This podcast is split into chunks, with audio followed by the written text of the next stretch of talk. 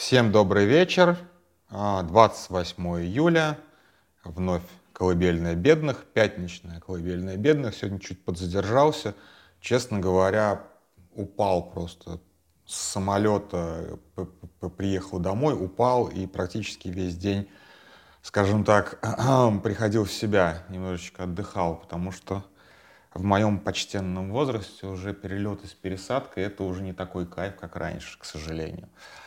А, а мировое правительство все еще никак не, зав... не запустит прямой рейс между главными русскими городами, центрами русской иммиграции, в смысле, а, между Прагой и Вильнюсом, и приходится мотаться либо через Вильнюс, либо через Варшаву. Через Варшаву я сейчас летать перестал. Были причины, скажем так, когда меня лот э, бортанул с э, перелетом из Сербии, типа You are not welcome. Я что-то как-то обиделся. Вот. Есть еще один маршрут через Австрию, но он как-то подороже. И вообще все это очень не экологично. Честно, я сейчас к теме мы еще перейдем. Сегодняшняя тема очень такая, скажем так, герметичная. Она, наверное, заинтересует человек 5 максимум, может быть, даже 3. А, но вот это очень смешно сейчас прозвучит, но здесь, э, в эмиграции, скажем так, в Европе, реально чего мне не хватает, не поверите никогда. Я всегда просто бесился, я ненавидел, а сейчас я ностальгирую. Мне не хватает железных дорог. С каким кайфом я бы сел в спальный вагон в Праге вечером, а утром проснулся где-нибудь, даже не в Вильнюсе, пускай это будет как бы там типа еще пересадка с электричкой или что-нибудь вроде этого. А с каким кайфом просто. Во-первых, ты лежишь и спишь, и одновременно едешь, и не тратишься на гостиницу. Ну, конечно, тебе все равно нужен душ. А, но, тем не менее, ты как бы приехал в город утречком, приехал в центр города. Ну, ладно, в Вильнюсе не так далеко аэропорт, но как бы любой другой как бы европейский город там ты еще преодолеваешь а, между расстояние между аэропортом и центром. Везде как бы все эти самолеты, не то что как бы я одновременно, я очень люблю летать, прям обожаю летать, и при этом у меня все равно как бы немножечко аэрофобия осталась, поэтому я все равно немножечко нервничаю в самолете. Это такое, такое достаточно дебильное сочетание всего этого. Но поезда это все равно кайф, да, то есть, да, конечно же, поезда РЖД, там, 90-х особенно в 80-х. В 80-х это вообще кошмар. А я помню, как мы меня ребенком возили на юг, там 18-часовая поездка могла растянуться запросто на 40 часов. Почему, собственно, люди набирали и до сих пор набирают с собой жратвы побольше, потому что раньше при путешествии на поезде было совершенно непредсказуемо по таймингу. Ты мог, ехать сколько угодно вообще, потому что там совершенно бардак был на железных дорогах. И на самом деле вот российская власть навела так более-менее порядок хотя бы с расписанием и хотя бы там вот. А сейчас, в принципе, и вагонный парк как-то так подобновился. Это последнее, что я ездил. Там, конечно же, очень тесно, особенно вот этих вот двухэтажных вагонах. Просто там безумно тесно. Если там с собой невозможно, если ты на верхней полке на верхнем этаже, у тебя даже нет опции с собой ничего взять, даже пакетик. Не предусмотрено даже, куда верхнюю одежду складывать. Но, тем не менее, это есть. А в Европе э, очень классные скоростные поезда э, в пределах обычно одной страны. Ну, максимум они захватывают, захватывают. Они как бы распространяются на соседнюю страну. Но это, блин, сидячие. И это дневные. И ты днем едешь в рабочее время. И далеко не везде интернет ловит, и далеко не везде идеально Wi-Fi работает. То есть, вот, например, если ездить а, Прага, Прага-Вена, то вот я помню, что у одной компании есть нормальный Wi-Fi а, в поезде, а у другого нет. И я не помню, у какой какой, соответственно, и каждый раз ошибаюсь. Ну, то есть, и все равно как бы у тебя жопа сплющенная после такой поездки. А даже в самом вонючем плацкарте ты вывесил свои вонючие носки в проход. Ну, у меня рост метр девяносто, поэтому мои носки всегда до середины прохода и кайф вообще. То есть это вот просто, вот это реально чего мне не хватает, это э, как, возможности вечером сесть на поезд и утром э, выйти в точке назначения. Как бы детали уже не волнуют. Потому что как бы в Европе, к сожалению, опции, если ты путешествуешь, особенно через, там, через страну, то есть как бы в соседнюю страну еще можно съесть, но через страну у тебя обычно нет такой опции. Но вот даже до ковида ходил ночной вагон до Будапешта. Будапешт прекрасный город. Опять же, сел, даже там переплатил, даже это дороже, чем на самолете было. Переплатил, доехал до Будапешта. А во время ковида его этот поезд отменили и так не вернули. То есть как бы это прям трагедия. Блин, я еще не перешел к э, теме дня, а уже наболтал почти 6 минут. Ну так вот, да, и на самом деле, да, после того, как ковид начался, в Европе какие-то подвижки на эту тему начались, а, потому что, естественно, поезда это гораздо экологичнее. Вот все эти петли, которые я сейчас наматываю а, по, как бы прилетел в Ригу, а потом фактически обратно полетел в Вильнюс, так, если по карте посмотреть, но это же чудовищно не экологично. И после этого там глобальное потепление, глобальное потепление. Конечно, если у тебя нет опции просто по земле быстро и с комфортом доехать, конечно, ты будешь способствовать глобальному потеплению. То есть, вот, буквально наши стримы медиазоны просто вносят вклад в глобальное потепление. И мне, честно говоря, по этому поводу неловко и некомфортно. Я хочу как бы перемещаться по Европе экологично не автомобильным транспортом, который тоже дико не экологичен, а вот железными дорогами. Но я посмотрел, я построил маршрут до Вильнюса э, железными дорогами. Это типа то ли двое, то ли трое суток ехать там, с пересадками. Это, это просто кошмар совершенно. То есть, ну нет такой опции. Как бы Европа, вот единая, Евросоюз, вот это все. Ага, попробуй доехать э, из Испании, например, до, я не знаю, до Румынии это как бы вот реально проще пешком дойти, серьезно. Ну, то есть это просто какой-то кошмар. Ладно, на самом деле я что-то о своем, как бы, свою боль изливаю и усталость от этого путешествия очередного, не экологичного. А на самом деле хотел я сегодня поговорить о очень смешном, просто анекдотическом и реально вот все, можете выключать, это реально дальше это тема, которая волнует трех людей на, на, на свете.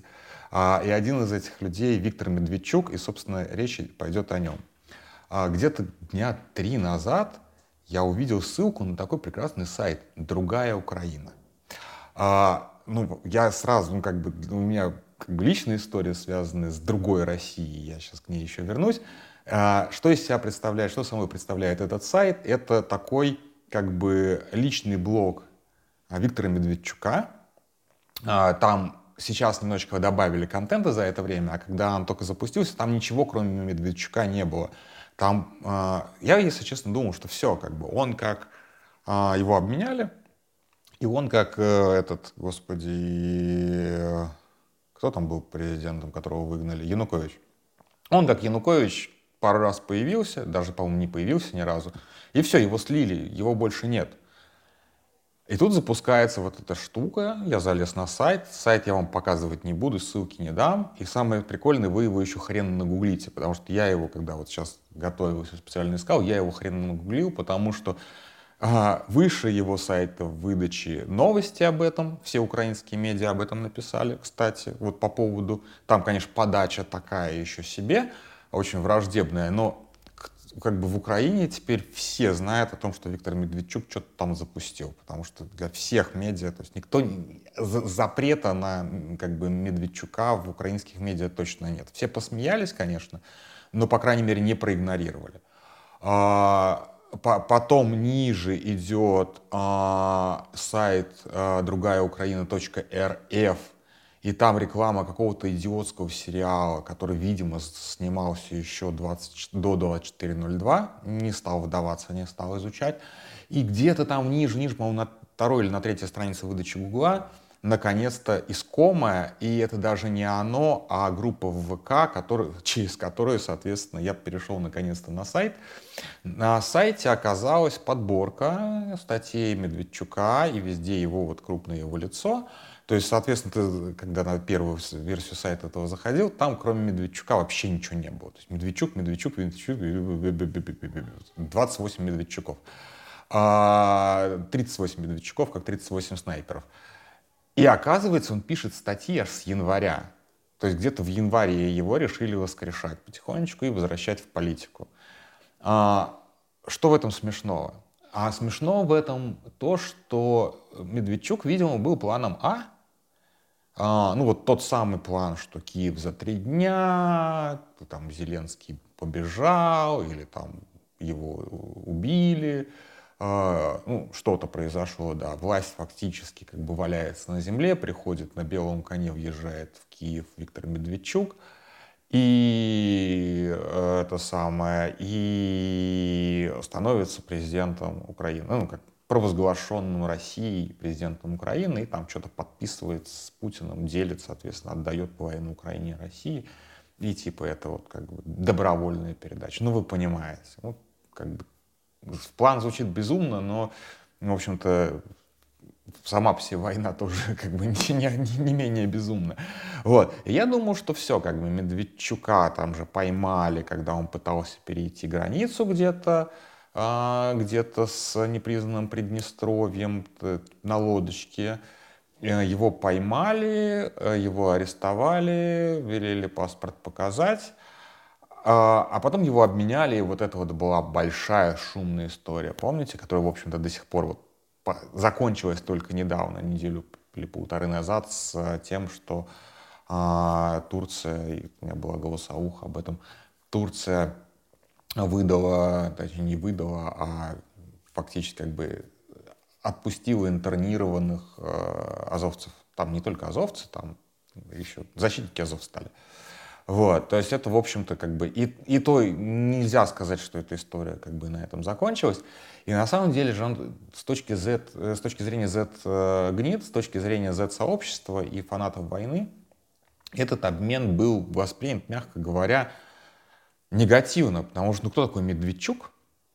И вот здесь такие страшные фашисты, которых мы собирались э, там наш личный Нюрнберг устраивать, судить их в клетках, вот это все, клетки уже сварили, все остальное, и тут такой обмен происходит. Это было очень для них таким душем холодным очень, вот, практически, как это самое, жидким азотом их об, об, обдало. И я думаю, что все, как бы Путин спас своего, спас своего парня, и на этом как-то все закры... закрылось, закончилась тема. Медведчук просто исчез. Он сидит из себя где-нибудь в Подмосковье на даче, на Рублевке.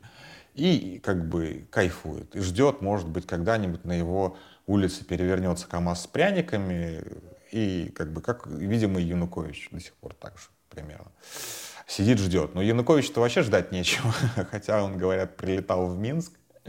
Была такая информация тоже на, в первые недели войны, когда были вот эти вот переговоры с этим, господи, прости, господи, Мединским. Сразу было видно, что эти переговоры в никуда, потому что Мединский не может вести никакие переговоры. Как бы он, он просто никто. Кстати, его с тех пор, в общем-то, и не существует так же. Его просто спрятали и все.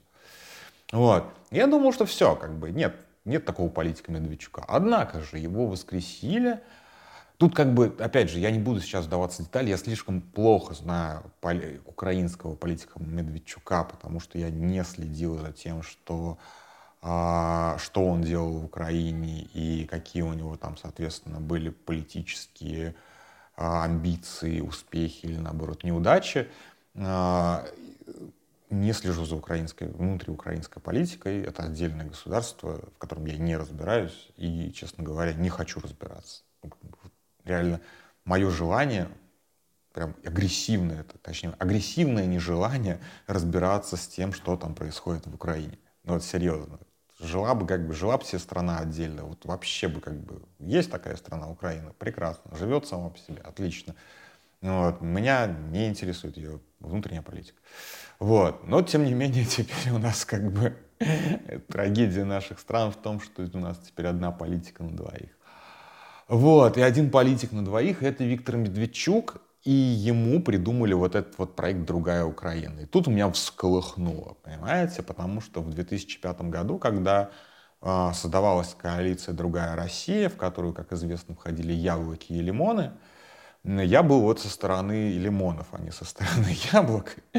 А, и тогда это была первая попытка такой широкой коалиции а, как бы либеральных и нелиберальных. А, все-таки э, как бы НБП сложно было назвать все-таки либеральной движухой объединиться вокруг идеи «Долой Путина».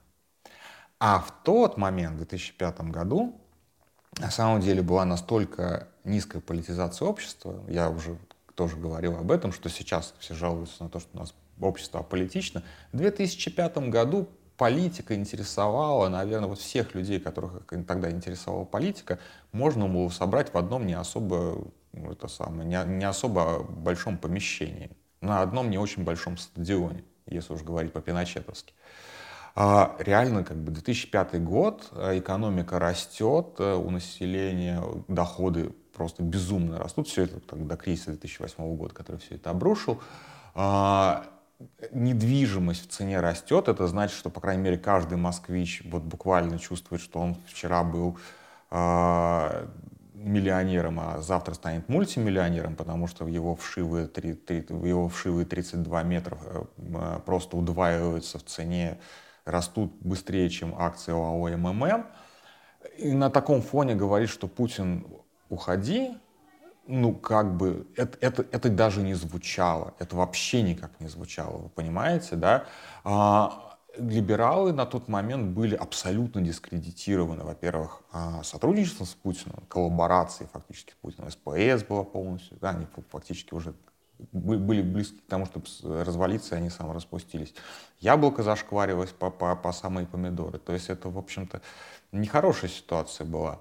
Вот, единственное, как бы, вот как бы антипути, антипутинского движа не было. Вот, и как бы та, тем остаткам либерах, которые тогда еще возражали против Путина, ну, не было особых вариантов, кроме как дружить с какими-то чуваками, которые кричат, э, по, ходят по улице и кричат «Сталин бери в ГУЛАГ» буквально. Вот. Тем более, что как бы либералы не понимают иронии.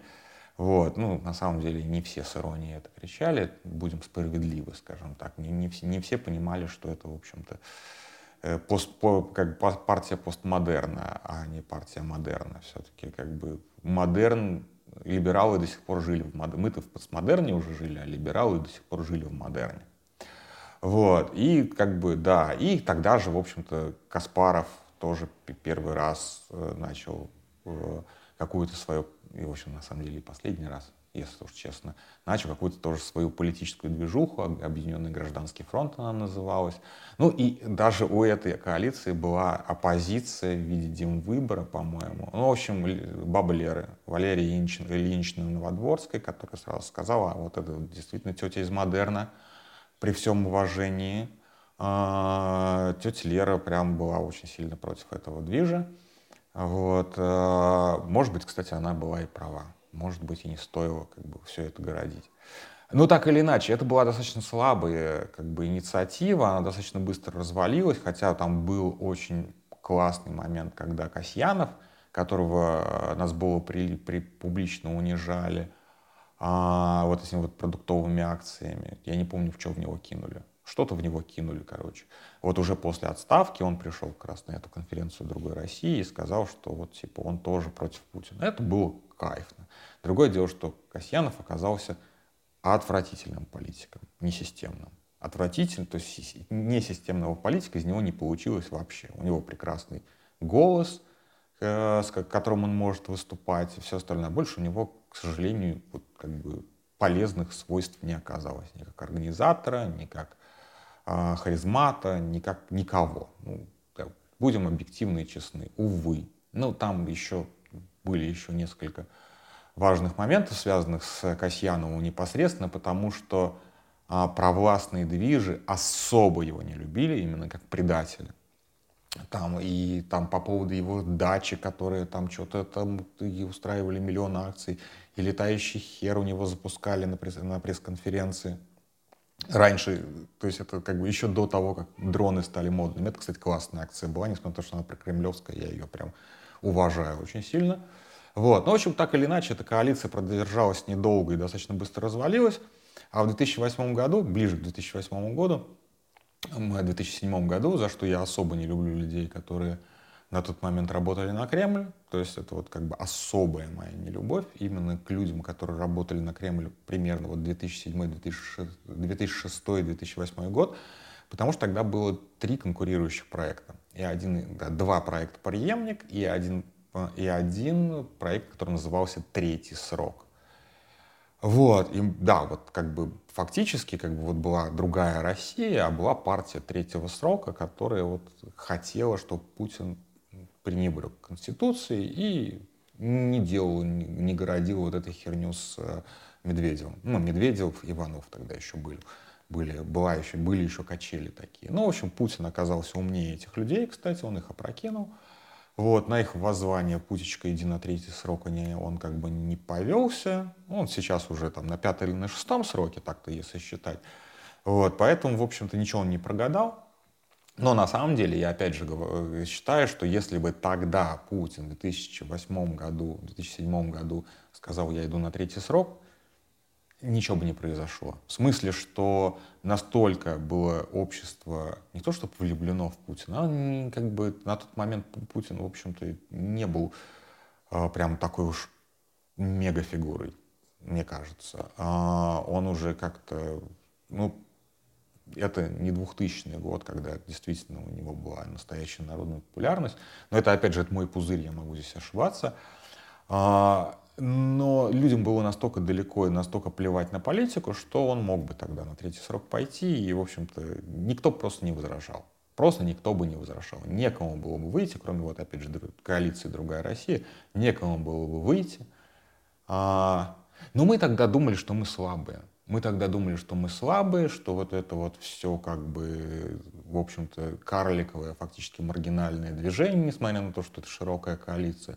Но однако же, посмотрите, что получается. Прошло с тех пор 2005-2023, почти 20 лет, а они там до сих пор помнят. То есть для них опыт взаимодействия с этой коалицией был травматичный, и они считают вот этот вот бренд «Другая Россия», они его используют сейчас для Медведчука, для другой Украины, вот, они э, и они как бы, то есть, они считают это хорошей идеей. То есть мы, у нас тогда была классная идея, оказывается. Спасибо, ребят, спустя 20 лет мы узнали, что у нас тогда классная идея, и там вы действительно не то, чтобы сильно обосрались, но воспринимали это как серьезную угрозу, раз вы до сих пор эту херню помните. Даже я уже стал забывать, а вы эту херню до сих пор помните, и теперь ее как бы применяете к Медведчуку и считаете, что из этого что-то получится. Это первый анекдот. Господи, как долго я его рассказывал. А второй анекдот заключается в том, что Путин до сих пор не отказался от плана А. То есть он не засолил Медведчука где-то в подвале, а опять посадил его, на, ну, пока еще на белого пони, назвал этого пони «Другая Украина» и продвигает это как политический проект. Это же охренеть вообще. Полтора года войны, полностью дискредитировано любое политическое решение вопроса, а Путин такой, э, другая Украина, Виктор Медведчук, ура, ура. Вот. Не отказался от этой идеи. Просто с ума сойти. Они там до сих пор думают, что Медведчук имеет шанс, имеет какие-то политические шансы, что Украина его каким-то образом примет. Но это надо быть просто абсолютно жить в какой-то совершенно своей реальности. Просто где-то, я не знаю, как, какая, какая-то параллельная вселенная, где Медведчук еще имеет какое-то отношение к украинскому народу. Это просто, это, это финиш, честно говоря, ребята. То есть, я не знаю, ну можно было бы сейчас, ну ладно, я не буду сейчас как бы какие-то политтехнологические вещи как бы говорить, ну, чтобы типа я сделал, я не политтехнолог, слава богу. Но очевидно, что в Украине есть гораздо более популярные люди, между которыми типа можно было бы каким-то образом поиграть на конфликте. И это не Порошенко, потому что очевидно сейчас а, там, ну, там, ВСУ, например, гораздо популярнее, чем гражданские чиновники.